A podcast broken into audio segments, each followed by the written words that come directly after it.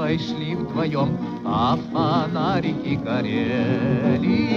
И при виде их на момент притих, и сердца наши замляли.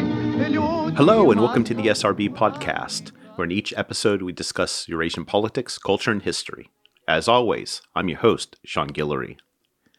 The SRB podcast is sponsored by the Center for Russian, East European, and Eurasian Studies at the University of Pittsburgh and members of the SRB Table of Ranks, who give monthly contributions from anywhere between $5 to $25. If you'd like to support this podcast, go to my Patreon page at patreon.com slash Sean's Russia blog, or to srbpodcast.org and hit that Patreon button and join the table of ranks. Would there have been a third world without the second? Although most historians write about these geopolitical blocs in reference to the West, the interdependence of the second and third worlds remains a historical blind spot. This interconnection was evident in the production of Third World literature and cinema vis a vis the Soviet organized Afro Asians Writers Association and the Tashkent Festival for African, Asian, and Latin American Film. While the cultural alliances between the Second and Third World never achieved their stated aim, the literary and cinematic independence from the West, they did forge links that allowed the now canonical post colonial authors, texts, and films to circulate across the non Western world until the end of the Cold War. Here's Rossen Djagalov with that story. Rossen Djagalov is an assistant professor of Russian at New York University and a member of the editorial collective of Left East. His interests lie in socialist culture globally, and more specifically, in the linkages between cultural producers and audiences in the USSR and abroad. His new book is From Internationalism to Postcolonialism Literature and Cinema Between the Second and the Third Worlds, published by McGill Queen's University Press. Here's Rossen Djagalov. А жить так хочется, я весь горю, тебя молю, будь моей женой. Okay, so uh, Rossen, it's it's really a, a, pleasure to to talk to you, especially since we've had a lot of kind of communication through social media and internet because of some of the other projects that you're involved in, and I think our shared political outlook. Um, but just to to start our conversation, um, I'd like to have you introduce yourself. Well, first, thank you for having me here, Sean. I've mostly been on the other side of the podcast as a, an audience member, and I think I've listened to probably 90% of, of your podcasts, and this is how I largely relate to the field. I mean, so it's really a great privilege to, to be invited. And, uh, you know, as far as my, my background, I was born in Bulgaria, and when I was 10 years old, 1989 happened um, which very much casts shadow, not not only on my life, you know, but probably on my whole generation. And so, in my particular case, you know, my my class uh, in primary school split up into communists and Democrats, and uh, you know, two gangs who used to beat beat each other viciously. Uh, and uh, and I think that has in different this, this struggle has continued in different forms. You know, then I attended Williams College, mostly as a science major, um, and uh, really it wasn't until uh, probably the end of the end of my second year and, and the summer I had as a as an intern in a in an astronomy observatory that I realized, you know, that I'm not, you know, I was working on this stellar stellar cluster NGC 6652, and I realized, you know, it had very little to do with my interests, you know, because astronomy these days is not so much about uh, gazing at the romantic sky, but uh, reducing data primarily on a computer, unless you're super good at theory, which which I wasn't certainly. Uh, and so I, you know, by day I was reducing data, running different programs, and night I was uh, reading the, the Russian classics. And, uh, and so I did manage by the end of college to squeeze in a fairly uh, minimal Russian major. by the time I, I finished, I, I knew I was I wanted to to pursue a PhD in Russian or, Slav, or comparative literature, but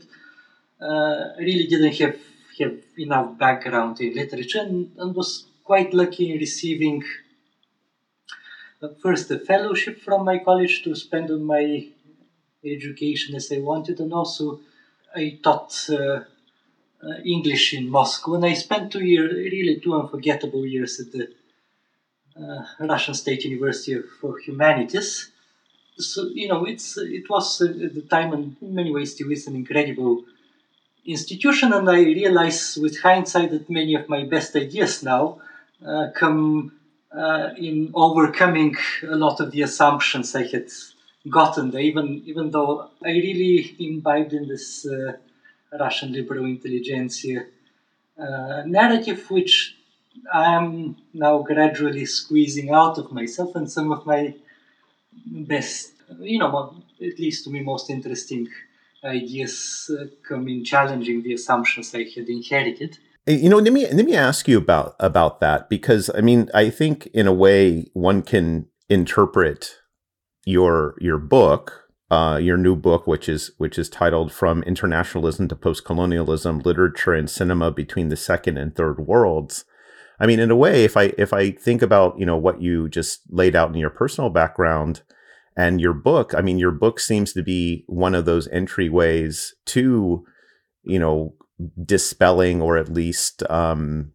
changing your view of of the source of the Russian intelligentsia, since we tend to think of it in terms of, you know, its engagement with Western thought and Western ideas and even Western politics. So, how did you how did you get interested in in the relationship with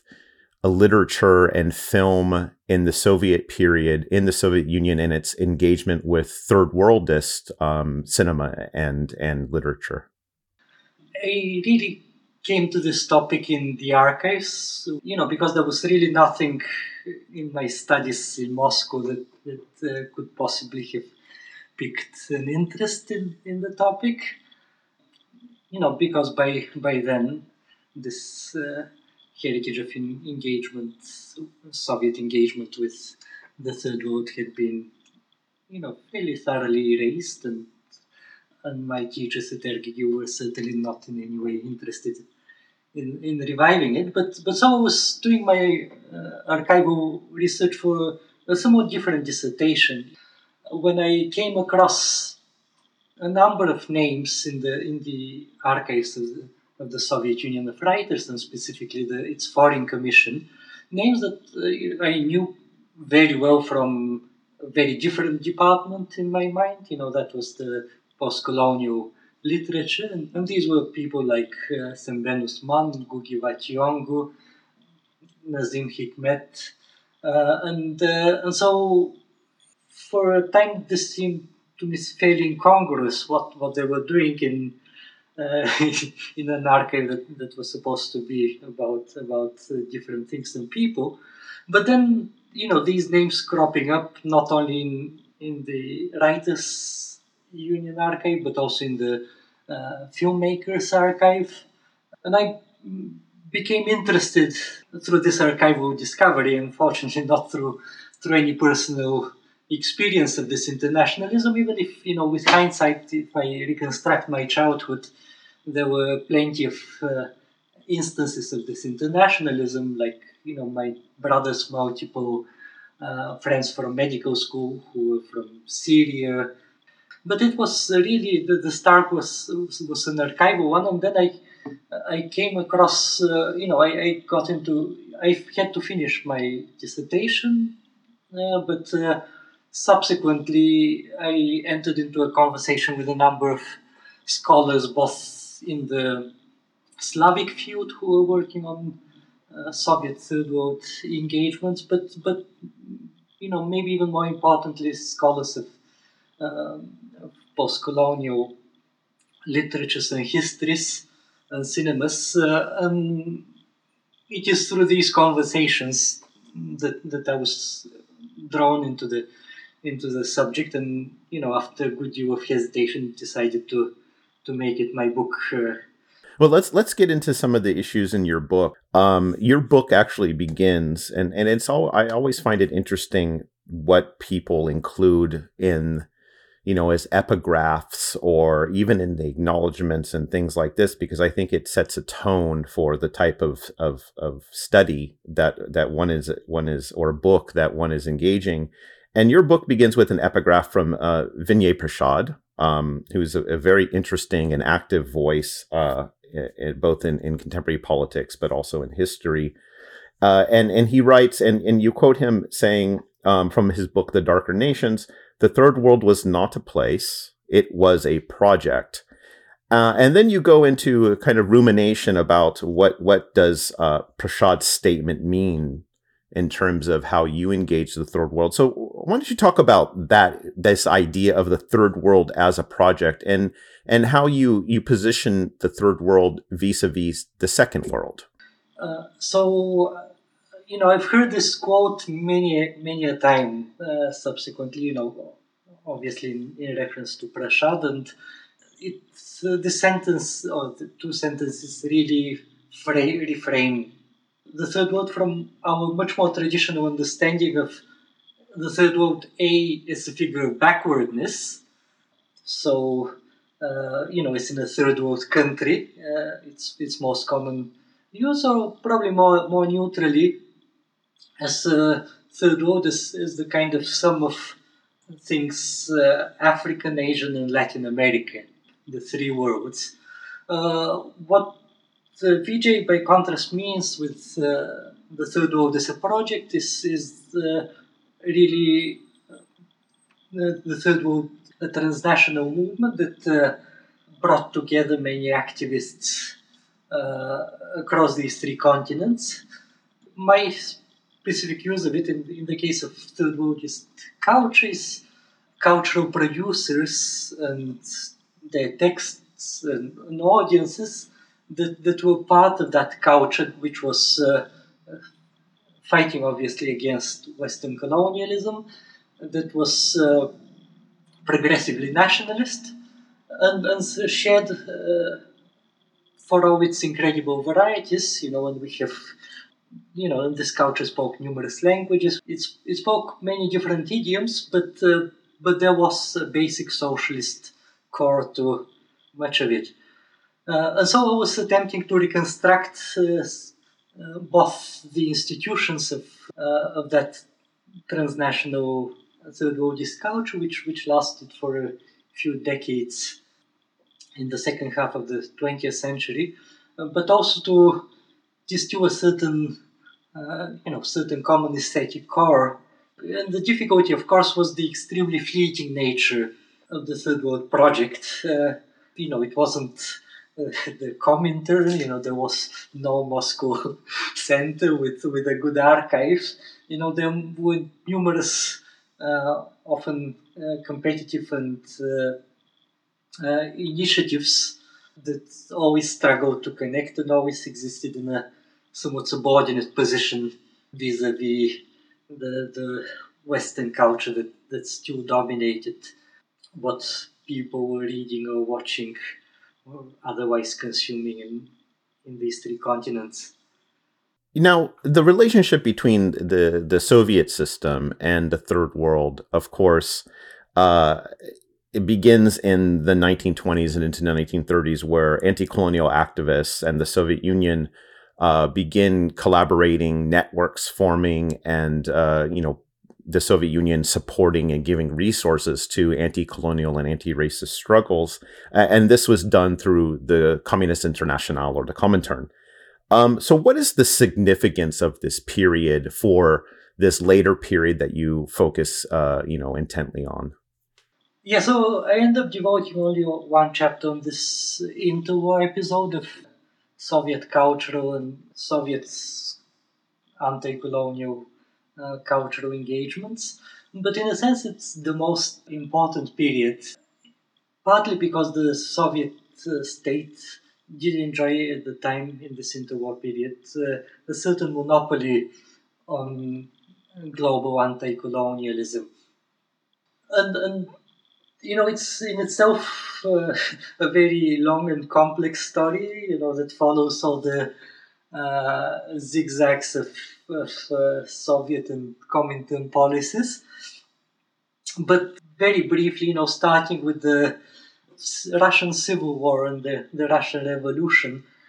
there's really a great uh, hope for a revolution in the East in, in the Soviet Union, which is reciprocated in many colonial settings, whether India or Egypt or the Far East, uh, reciprocated by way of somewhat maybe erroneous interpretation of the Bolshevik Revolution in these settings is an anti- fundamentally an anti-colonial revolution among intellectuals and writers in these different colonial settings. So, uh, so they look upon Russia as, is the place where it is at. And a Russian culture, whether produced before or the, the Bolshevik Revolution or after, and, and of course, you know, it took a long time for Soviet culture, post 1970 culture, to reach these places to be translated. Uh, but uh, but even uh, uh Russian imperial culture uh, was being read post 1917 as uh, coming, you know, with the scale of the revolution. Uh, and hence, you know, is somehow leading up to it. And, and, Russian writers, you know, even, you know, the paradigmatic liberal Turgenev or the arch-conservative Dostoevsky or the anarchist Tolstoy uh, came to to writers of these from these settings as prophets of the of the Bolshevik Revolution. And so there was this element of uh, reception of, of, Russian literature, also as, as uh, an Eastern literature, not not quite Western, an Eastern literature that had made it to the world stage, which is something that uh, writers from these settings uh, saw themselves doing, and, and they also loved the, the role of the Russian uh, writer as a spokesperson for the people, you know, which is which is something they sought to assume for themselves. So they, so even regardless of anything, uh, the the Bolsheviks did or did not do, whatever their intentions were, uh, the the reception of uh, Russian and Soviet history, you know, extremely often based on major misunderstandings, but it, extremely productive misunderstandings that that uh, positioned uh, things Soviet to be to be really well received. Uh, you know what? One of the also things the things that that fascinated me in, going through this year chapter um, is just how many people who emerge as major literary figures in the um, post-war period and during the Cold War actually find themselves passing through Moscow and passing through the Soviet Union at various points in the 1920s and 30s. And really, you know, one of the things that at least I find fascinating about the, the Comintern, again, regardless of its policies and everything, but it it serves as this interesting space for networking that to bring people from, say, India with Africans, with um, you know, people like Ho Chi Minh etc. What how important was that that to the formation or the beginnings of a, a wider third worldism? Uh, yes, uh, you know the Comintern, even even if for it the colonial question, you know, which kept cropping up and then being dropped, but but was uh, you know was a priority if, if you know decidedly secondary uh, vis-a-vis the European theater, you know, which at the end, uh, in the in the second half of the 30s, comes to thoroughly displace any concern with with anti-colonialism. But uh, the yes, your your uh, figure of the Comintern as a network is, is really extremely productive. And whether we think of the Baku Congress of the 1920s, you know, the, the uh, Congress of the Peoples of the East, which did not really leave as much uh, literary traces I, I would have liked it, but was uh, an incredibly potent symbol that is nowadays being rediscovered by, by scholarship or, or the League uh, Against Imperialism, you know, which was this uh, Comintern uh, front organization led by you know this fascinating figure Willy Münzenberg. Uh, uh, you know that uh, that really attempted to unite uh, anti-colonial activists, many of whom residing in Europe uh, under a common platform that was that was congruent with Comintern's own policies, and, and it really did succeed in bringing some major names to the point that you know in 1955 when the story uh, of the third world really begins you know at the bandung conference the whole sukarno opens with a saying that i have seen many of these faces in brussels in 1927 at the first congress of the league against imperialism but really the main institutional structure that, on which I focus in this chapter, which really uh, attract brought many uh, future uh, post-colonial writers uh, to to the to Moscow was the Communist University for Toilers of the East, which really didn't have a, any literary section, but simply happened to attract many talented young people who happened then to to have major literary talents, you know, figures like Nazim Hikmet, uh, who then goes on to become uh, Turkey's premier modernist, uh, but but also many others whom I, whose trajectories I, I try to trace. Now, in in you know, like I like you said, you know, in 1955 with the Bandung Conference, and then the beginning of this idea of the third worldism, um, the Soviet Union itself, uh, under Khrushchev, um, begins to to focus more on, you know, kind of to return to attention to the third world. And and granted, a lot of this has, you know, Cold War implications. But also, it's an attempt, I think, to renew to some extent the internationalism of this earlier period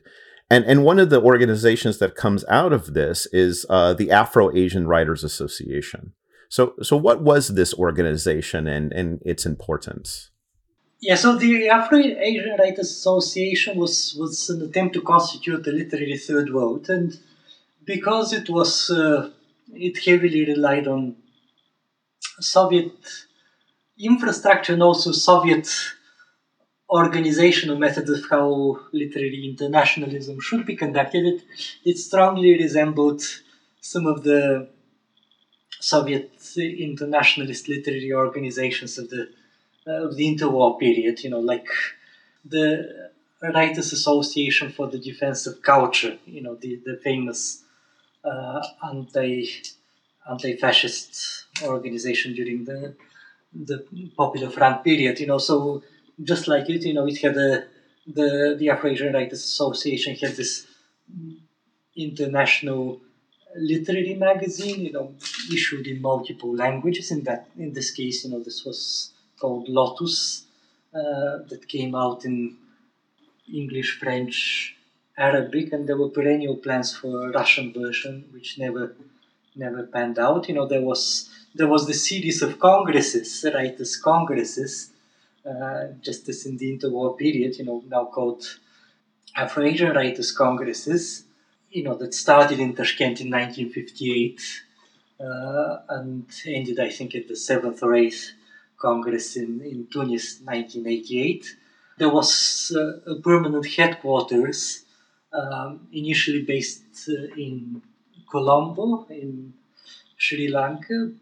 uh, but when the Colombo headquarters was co-opted by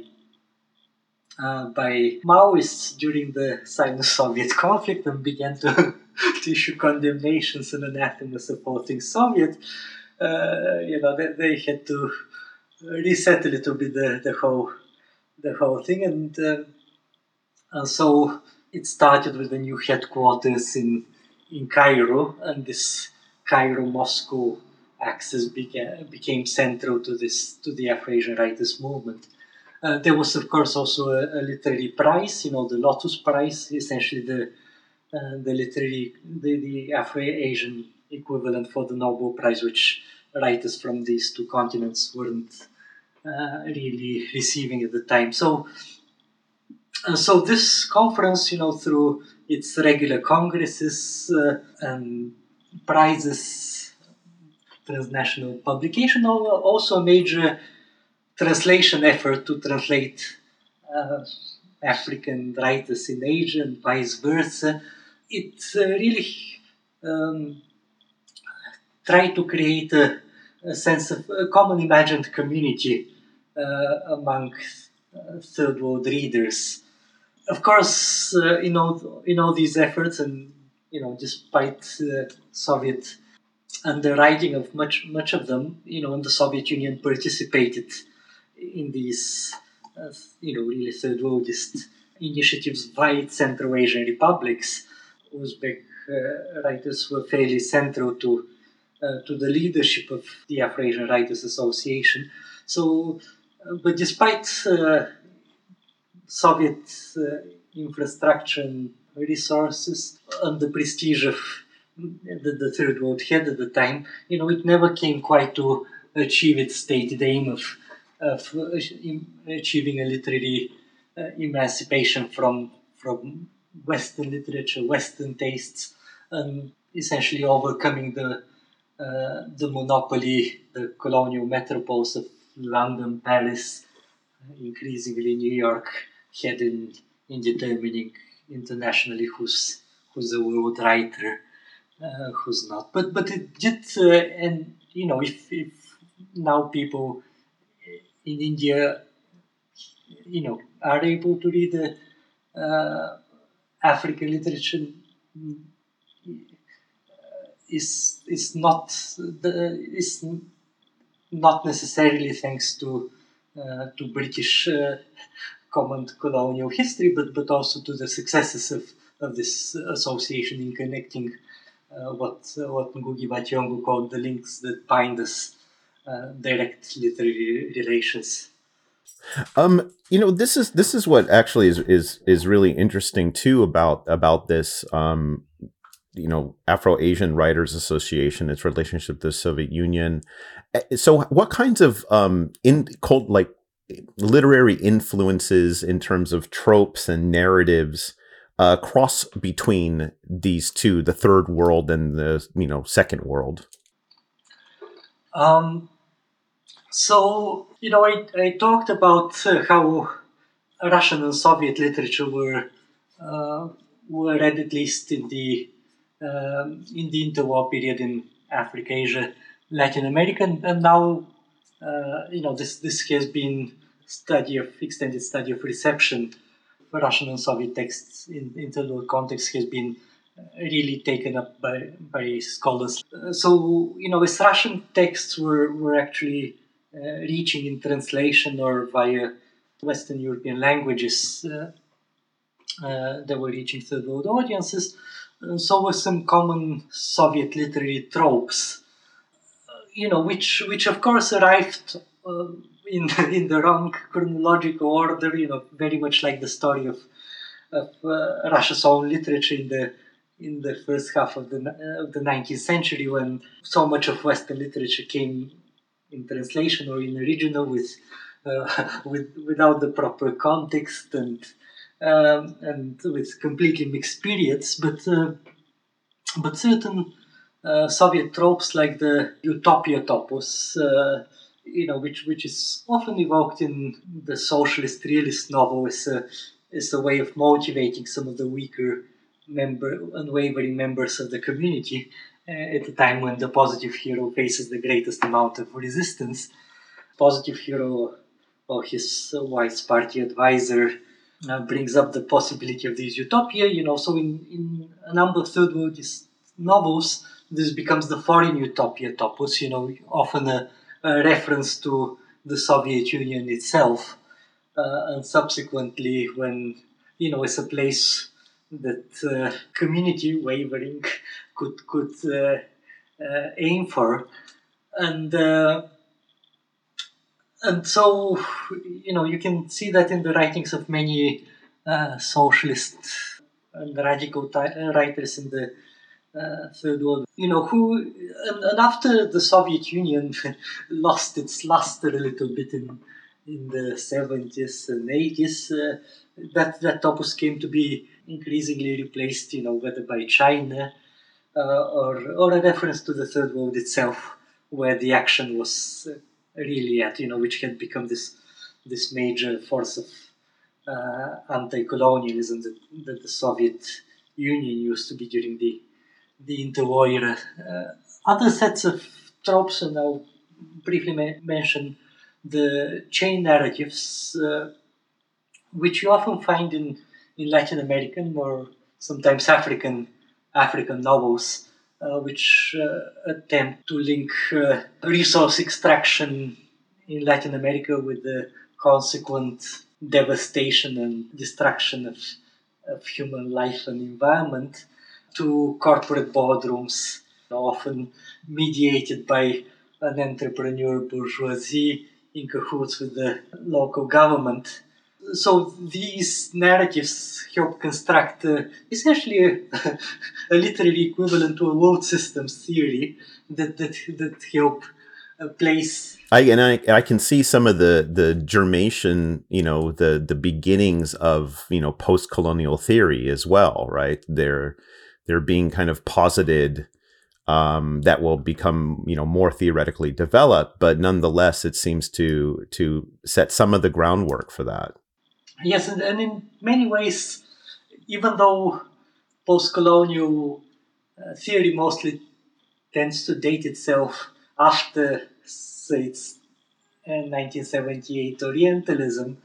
uh, in a sense, a lot of the groundwork, theoretical or especially practical, uh, was really done by these third worldist intellectuals and, uh, and writers and thinkers, uh, often who were often in conversation, if not with the with the Soviet Union necessarily, then, then with Marxist ideas, and so you know they often in some quarters of post-colonial studies this an erasure of this prehistory that you know I'm, I'm trying to restore the essentially pre-Orientalism history of, of its ideas. Now, you know, like like the Comintern period, uh, these um, organizations like the Afro Asian Writers Association, the film festival that took place in Tashkent every year, this, like the Comintern, uh, were spaces of you know people to people relations, the formation of intellectual and political networks. And what's interesting, though, about the post war period or the, the Cold War period is that as you said, central the Central Asian republics are really the center for a lot of this interaction. Um, so, talk about the. You know, I, I'm fascinated by the relationship to, say, Soviet ethnic minorities with uh, and and as you said, you know, a lot of these organizations, um, the leaders tended to be from Central Asian republics. So I'm, really curious, what was the the role of the relationship between, say, Soviet ethnic minorities from Central Asia in particular to these third worldist writers and intellectuals? Uh, and that role emerges gradually in the in the interwar period with the arrival of even a whole group of African Americans, you know, who, who get their kolkhoz. Uh, I forget in Kazakhstan or Uzbekistan, you have to correct me on this. Uh, or, you know, obviously Langston Hughes's memoir of, of travel in Central Asia, which uh, so uh, heavily impressed him despite, you know, his perennial ironic tone. It's a place where people of, uh, of different color can and ethnicity can, can coexist in a really uh, way that was quite distinct from, from his experience in the States. And, and that was uh, really during the Cold War period, uh, that role of Central Asia and to a less extent the Caucasus is a kind of a Soviet showcase space for, for the Third World was, was really much, uh, much more institutionalized and so Central Asia is the typical setting of the writers' conferences that I, I mentioned for the Tashkent Film Festival, which uh, started in 1968, you know, and was, was this biennial uh, event until, until its last edition in 1988. So the important thing, of course, was that the real hosts uh, and the audiences were not some European, uh, you know, Russian writers based in Moscow, but but the Uzbek filmmakers or Uzbek or Kazakh writers, and the and the films uh, at the festival would be seen by really a very multinational Uzbek audience, uh, which which really had a very comforting effect on third world visitors to to these conferences or festivals. You know, to, to a much larger extent, able to identify with the people of, uh, of Soviet Uzbekistan than, than they would have been able to do uh, in Moscow. So, you know, Central Asian landscapes, Central Asian writers and audiences are fairly central to the story as, as a kind of a Soviet interface to third world culture, but uh, you know also Moscow was quite important, especially with a few literary or cinematic institutions like VGIK, the all Soviet film school, which which trained really a number of, of leading African uh, filmmakers, or you know also most most of uh, of the best Syrian filmmakers are still VGIK alumni. You know, its its effect was highly different in different countries. I mean, in, in some spaces like this, you know, it VGIK was a major contribution to, to cinematic training in Latin America, where with which the Soviet Union had fewer institutional links, or places like India, which had a very well developed uh, film industry. Obviously, VGIK graduates couldn't quite break in, into that that market, and also they were often viewed with suspicion. You know, when they tried to return uh, to return home with the Soviet diploma. You know, if, if you happen to be uh, returning to a, a not so uh, pro-Soviet country, you know, something that they didn't get to write about is the literary institute or maybe the higher courses of uh, high literary courses also in Moscow, which trained uh, such uh, writers. You know, this is a, an even stranger part of the story that uh, you know,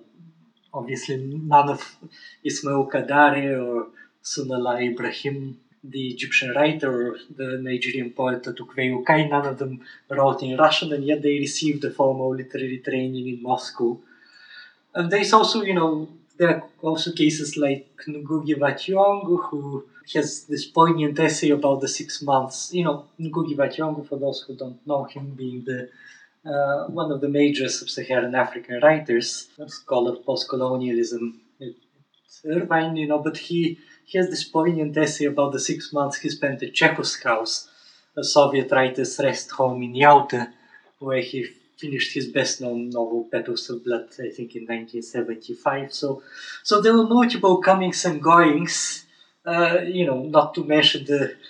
Soviet writers visiting these three continents that, that really seem to us uh, unimaginable right now. When, when really, if, if you know, none of these uh, writers is being translated, let alone uh, not, not, not even these writers, you know, African or Asian writers is being translated in, in contemporary uh, Russia. And this is one of the things that um, I, I, found really profound in your book. of course, speaking as a historian of the Soviet period, and that, you know, and you state this in your introduction that looking at Soviet history through the third world actually gives us a different understanding and a different narrative of that history and and the cult the cultural history of the Soviet Union. Um, in particular, like for example, you note that say take 1956 or Hungary or even 1968 in Czechoslovakia, they don't have the same kind of resonance in the third world as say they do in the West, of course. So what is the what what different understanding of the Soviet period do you do you take from your study? So we are familiar, you know, as Western Slavists, we are familiar. Uh, we are, we're used to looking at the Soviet Union through a, a certain set of tropes, you know, mostly to do with Soviet Western engagements, and that has also been really the bulk of the historiography uh, of the period, you know. So it's a story, you know, of Stalinism, of uh, Khrushchev's reforms, then openness to the West, uh, dissidence, then creeping Stalinization during the Brezhnev period, underground culture, and um, none of these historiographical points quite uh, are quite relevant for the Soviet Third World uh, engagements, which has a very different kind of periodization and is subject to a very different numbers number of terms. So, so you know, part of the idea uh, for for this is, and, and, I'm really certainly part of a, a whole cohort of historians, you know, like like Mark James. Um, uh, and, and many others, you know, is to deprovincialize Soviet history from this uh, relationship with the West uh, and, and make it restore some of the global connectivities, you know, that may have been erased from much of our memory and may not be taking place right now, but uh, but really that that made the Soviet state and Soviet culture, East European uh, states and, and culture, uh, really global actors in the ways that they they were, you know, during the Cold War, but but uh, really appear increasingly less so uh, less so in scholarship. And and finally, um,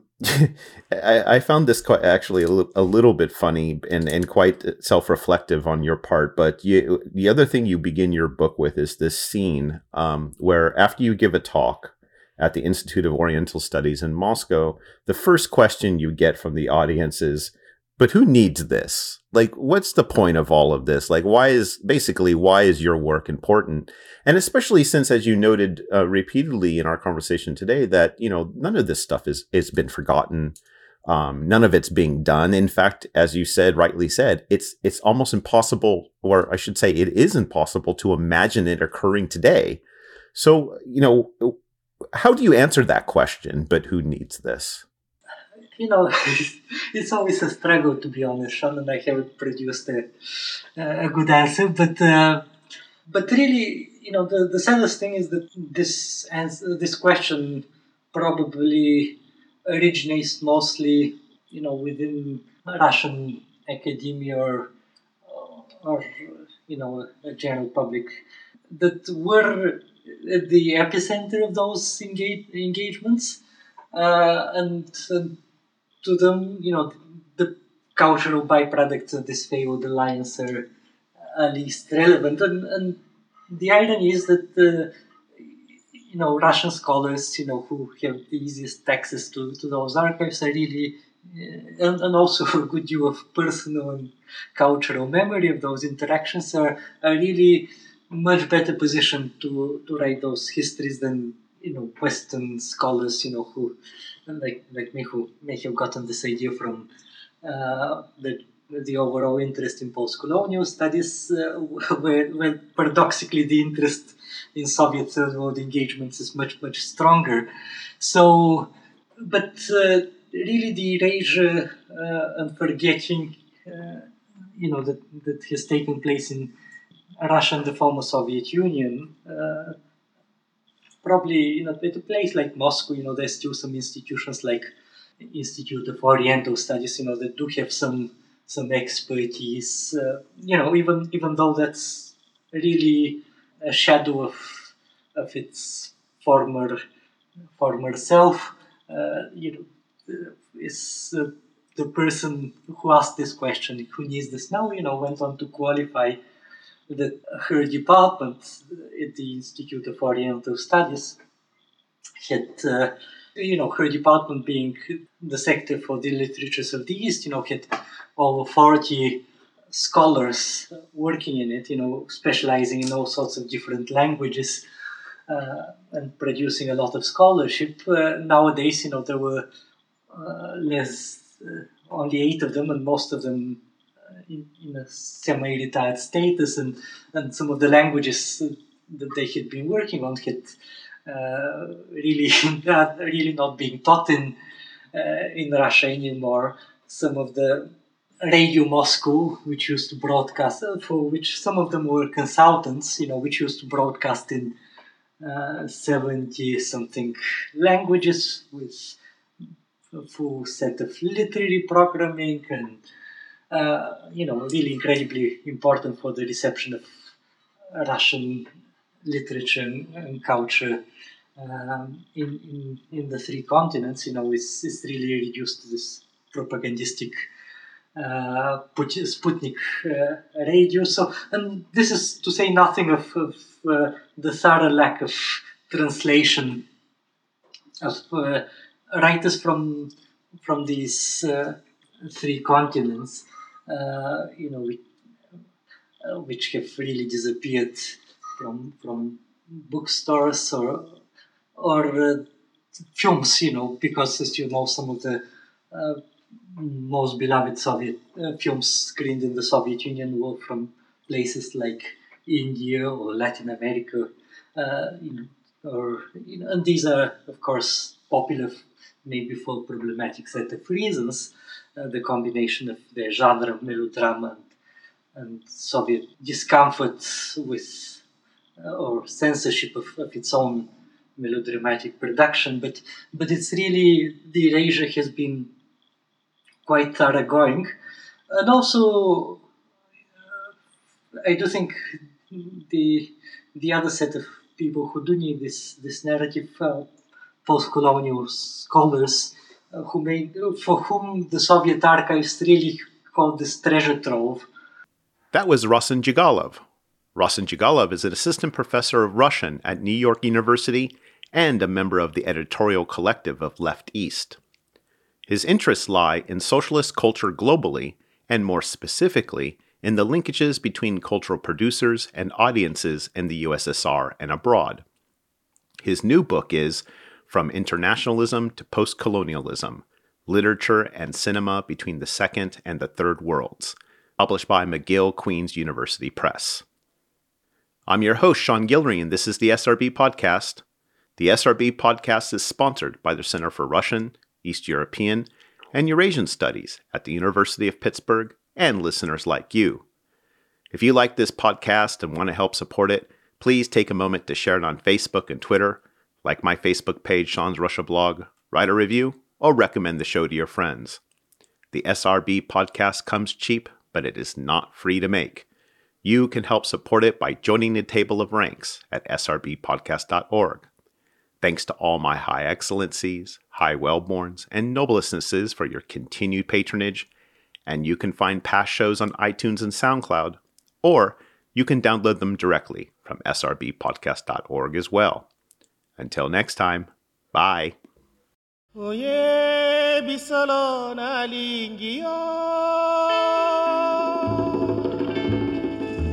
tika